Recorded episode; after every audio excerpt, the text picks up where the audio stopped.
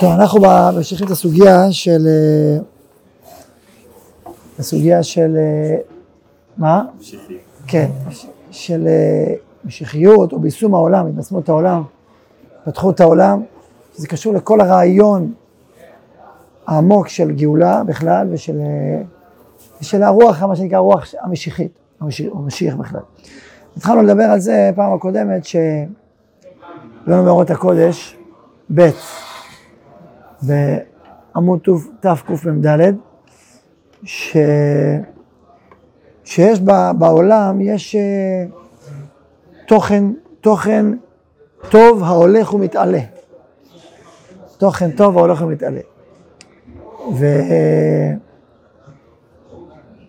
וזה יוצר, זה גורם, המשמעות של הביסום שלו, של ההתפתחות של העולם. יש מקום אחר שהרב אומר ככה, באורות, שהאדם הולך ומוצא את האלוקים בתוכו, בנטיותיו הישרות. זאת אומרת, אלוקים מתגלה לא רק מחוצה לנו, אלא בתוכנו. וככל שהאדם מוצא בעצמו באופן פנימי זיכוך והתעלות יותר, כלומר, יש בתוכו צדקות יותר וקדושה יותר, זה ברצונו הטבעי. זה אומר שהעולם והוא הולכים ומתבשמים, הולכים ומזדכרים, הולכים ומתעלים. וזה אולי ההבדל היסודי, או הביטוי היסודי להתפתחות של העולם. התפתחות של העולם זה לא רק התפתחות חיצונית, מדעית, אה, טכנולוגית, אה, רפואית, כל זה דברים יפים מאוד, אבל הם לא עיקר האדם. כי אם אתה תפתח טכנולוגיה מדהימה ותהרוג בזה אנשים, אז אה, אוקיי, העולם לא יתקדם, הוא יתקדם חיצונית, הוא יתקדם טכנית, מדעית, בנוחות של החיים, הוא לא יתקדם במהות של החיים, שזה להיות אדם, אדם טוב, אדם עם, עם, עם עומק, עם תואר, עם אמונה, עם אהבה, עם חופש, אדם, זה אדם נעלה, אלא זה התפתחות בצדדים החיצוניים של האדם. בסוגריים אני אגיד שזה חלק מההבנה מה זה חינוך. חינוך זה לפתח את האדם. והיום, בעולם ה... בשדות אחרים של החיים, אז חושבים, ניתן לו חינוך טוב. מה זה חינוך טוב? זה מתמטיקה, וזה אנגלית, וזה, עכשיו, מתמטיקה ואנגלית זה דבר שהוא חשוב בשביל להתפרנס. הוא חשוב, אבל זה לא חינוך, זה לא עיקר החינוך. עיקר החינוך זה, כמו שהרב כותב, לעשות אדם טוב וישר. זה עיקר החינוך, זה מה שאברהם אבינו לימד את בניו, כמו צדקה ומשפט. זה עיקר החינוך, ושהאישיות הפנימית של האדם הולכת ומתגלה ומהירה, זה עיקר, זה עיקר פיתוח האדם, זה עיקר. עכשיו, על גבי זה, תוסיף פיתוח טכנולוגי, פיתוח מדעי, פיתוח זה, כל זה מצוין, זה טוב מאוד, כי זה משרת את אותה רוח פנימית של טוב של האדם. אבל אם זה פיתוח חיצוני, ואליו יושם את עיקר, את עיקר המחשבה, אבל פיתוח פנימי לא שם לב, אז עיקר החינוך, עיקר החינוך חסר לך.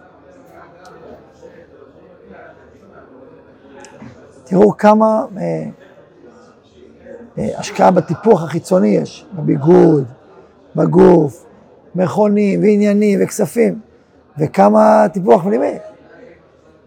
זו השאלה בסוף, נכון? זה עוד יותר, עוד יותר חשוב, עוד יותר פנימי, יותר משמעותי, עוד יותר מהותי. אז כמו שזה חינוך, ככה גם ההתפתחות הטבעית של העולם היא הרבה יותר משמעותית כאשר היא התפתחות נפשית ורוחנית ומוסרית. ואכן באופן כללי העולם כן מתפתח, למרות שעדיין יש בתוכו חלקי רשע חזקים ופראיים וטמאים שקיימים, אנחנו רואים אותם, ועם זאת, יש בו, העולם ככלל, כאנושות התפתחה הרבה, אפילו, אפילו הרעיון שזה לא פשוט לאימפריה עכשיו לצורך לכבוש מדינה קיבלה. למרות שהם עושים את זה, זה לא פשוט להם, צריכים להתמודד עם הרבה מאוד uh, בעיות. כן, אתה, אתה עובר על החוק הבינלאומי, אתה עכשיו כבשת את אוקראינה, זה סיפור לא פשוט. כאב ראש גדול, זה לא פשוט, וגם אתה עדיין צריך גם להתנהג בצורה יחסית, איכשהו, שתת... ולא בצורה קיצונית, ברברית לגמרי. אז יש התפתחות של העולם, בהרבה מישורים. העבדות, פעם היה עבדות, היום אין עבדות פשוטה, יש עבדות בצורות אחרות, אין פשוטה, זה גם, יש הרבה צורות התפתחות של האנושות. אז, כאילו פעם למשל, האימפריה, כל מי שחזק, לוקח, זהו, גמרנו, אתה אימפריה, אז אתה אימפריה, אתה אימפריה.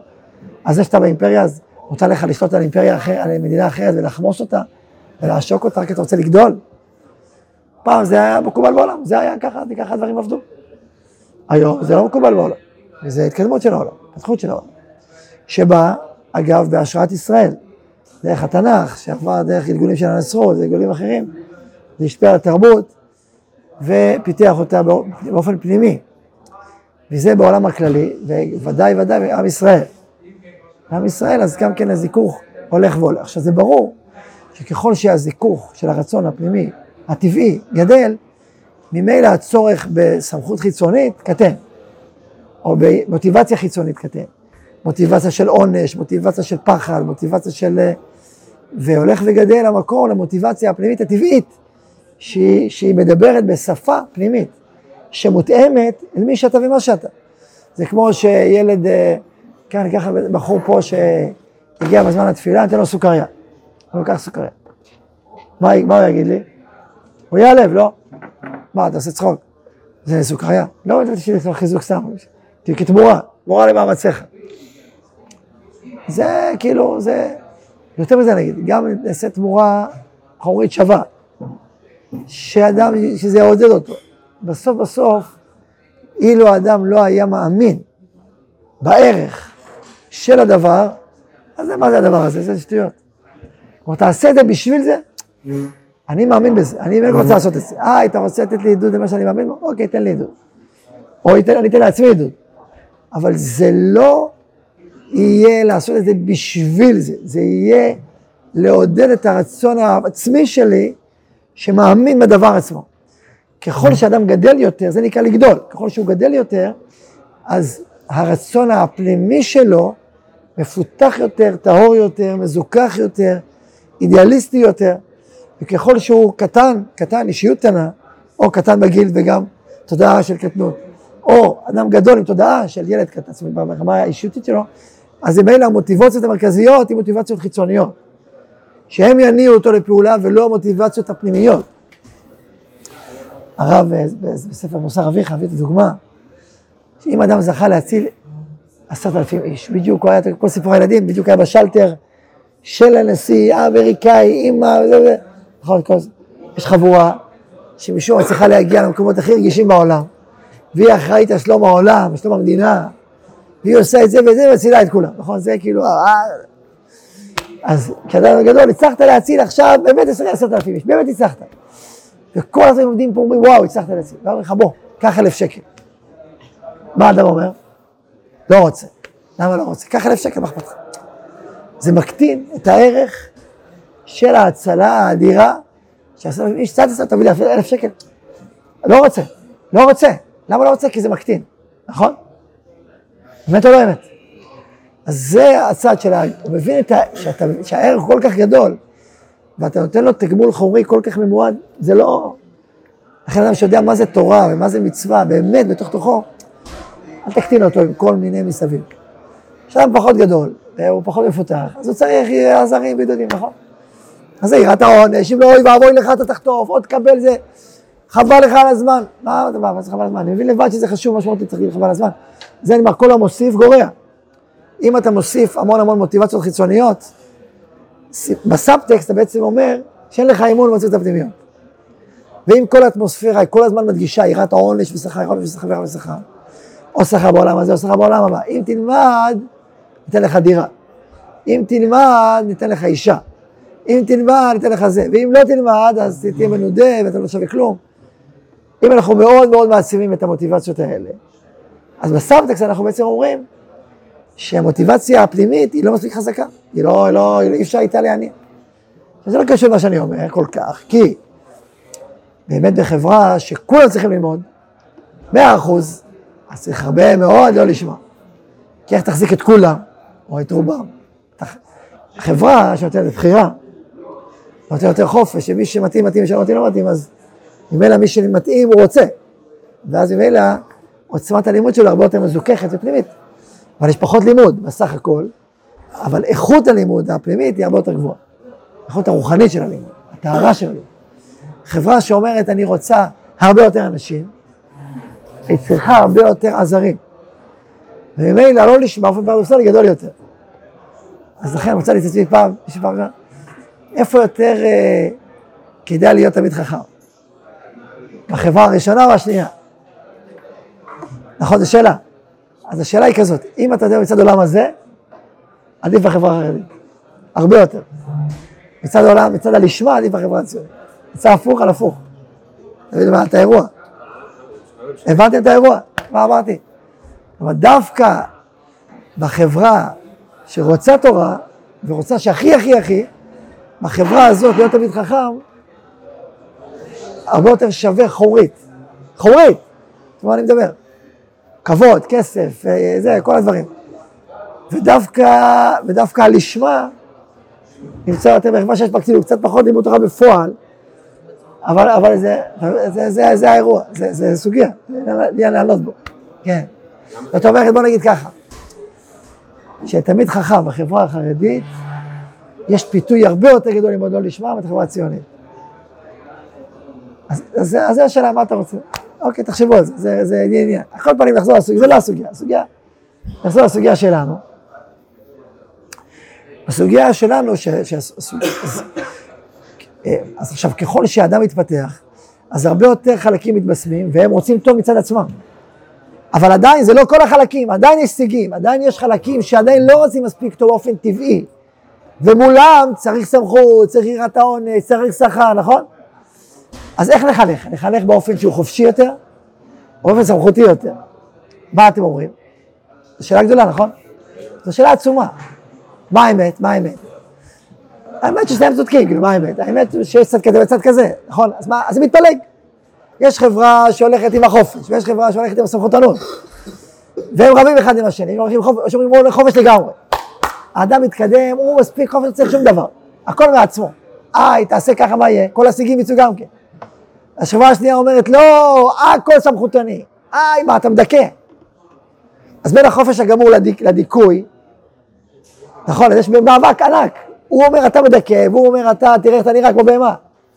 אז יהיה לך חופש גמור, תראה מה, כל היום כסף וזהב ומרגליות. והסרטים שלך, הכל יהיה פריצות וכסף וכמה, זה, מה, מה איזה מין דבר זה? זה רוח האדם. נהנתני ואגואיסטי, זה מה שיוצא מהחופש שלך. אבל לא, יש גם ערכים ודברים, כן, אבל גם זה, מה עושים? אז מה מריבות? ואתה מדכא, אתה, אתה מלא עול. אתה, אתה, אתה, אתה, אתה דתי, אתה יכול, אתה עבד אתה. נכון? זה הוויכוח. עכשיו, כל קצה, מצד אחד, מסתכל על הקצה השני ומסיק את עצמו, כל קצה מוליד קצה. זה כלל גדול, קצה מוליד קצה, מר"ל כותב את זה. קצה מוליד קצה שני. קצה, אז הוא רואה אותו אומר עדיף ככה, עדיף ככה. הוא רואה אותו אומר עדיף הפוך. אומר הרב, אומר הרב, שגדולי הנפש, מעמיקי הרוח, צריכים לתווך את השלום. לנסות לזהות איפה זה כבר חופשי ואיפה לא. וליצור חינוך שהוא, שהוא אה, מדייק את, ה, את הסמכות מבחוץ על המקום שצריך. ומה שלא, לא. ולנהל, ליצור חינוך כזה. איך להגיד אנחנו בישיבה? הרבה הרבה עמלים לדייק את, ה, את הניגון הזה. איפה, איפה שכבר אין, אין מסגרת ואין סמכות, זה לא טוב. ובסוף זה מזיק לכולם. ואיפה זה מוגזם, ואז זה מדכא את רוח החירות. מרוב חירות חיצונית, הרבה מאוד מה חירות? אז למה לא, לא, לא קשור לכלום? לא קשור לשום חברה, למשפחה. זה לא חירות, זה חירות חיצונית. הוא איבד את החירות העמוקה. והוא נמשך לחירות החיצונית של חשיבה שכל רצון, כל גחמה זה נקרא לו חירות, זה לא חירות. אתה מבין? אז אני אקרא לכם קצת, אני אקרא לכם, כן.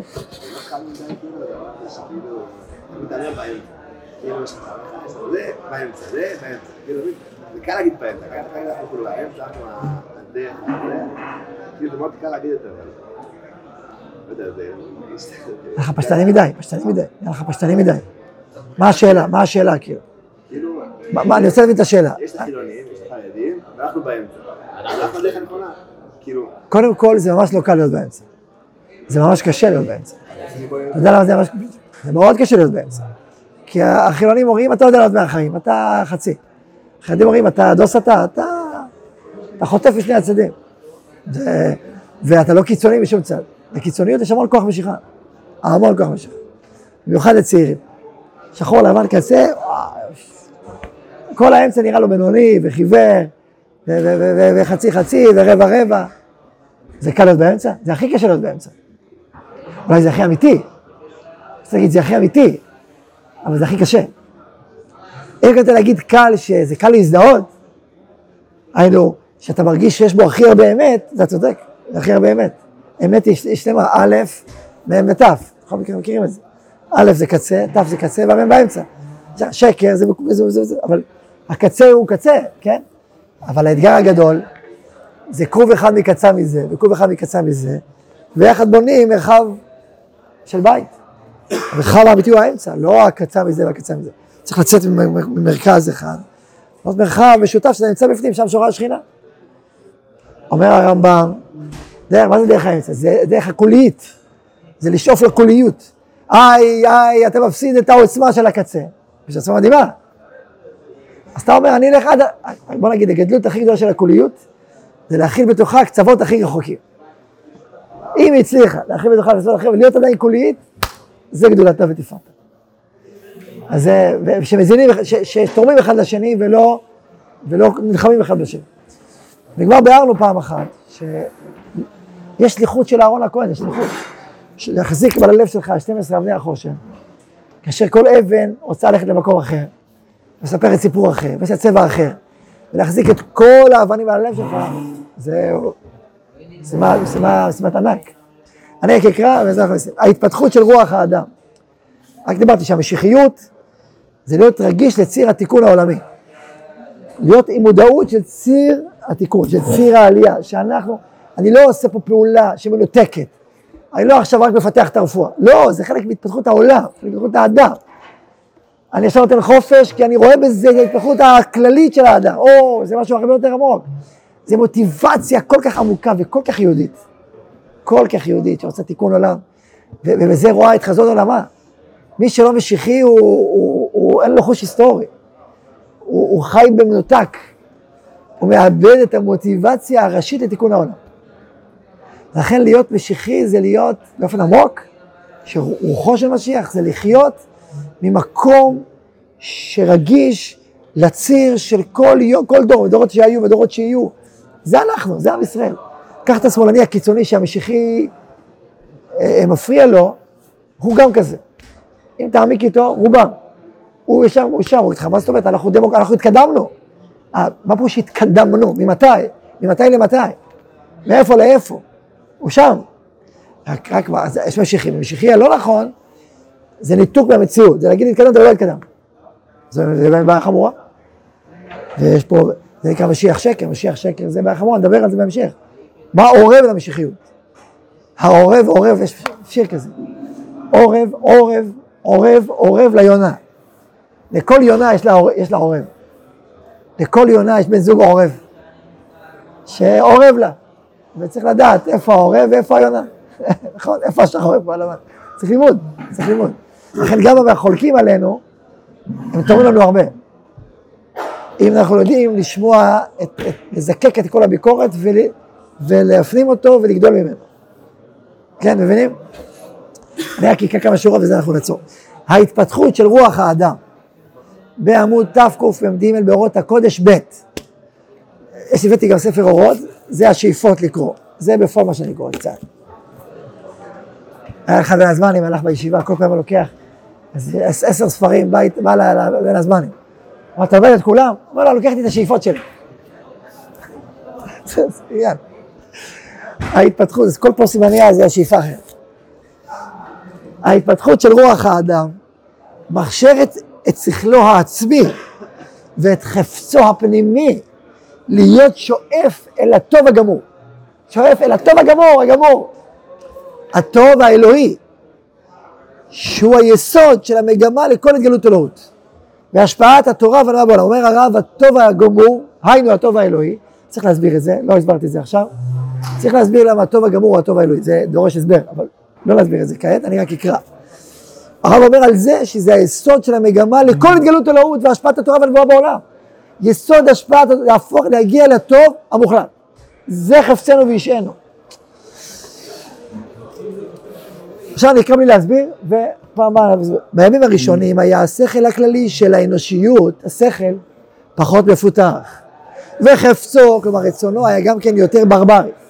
אז היה החזון האלוהי כולו נועד לדחות את השכל הסורר, המשועבד, רק לחפצים הבהמיים, בכללות החברה האנושית, ולדחוק תמיד את החפץ הטבעי שעתה התעורר- התעוררותו יותר מכוונת לקראת הכיעור והחטא.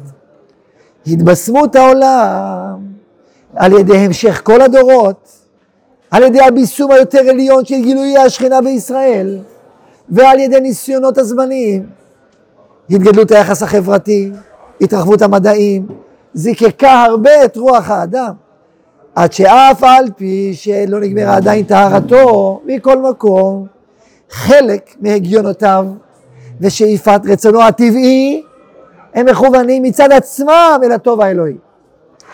ונגד אותו החלק שכבר נזדכך, מוכרחת היא הליברליות להתפשט, לתפוס מקור.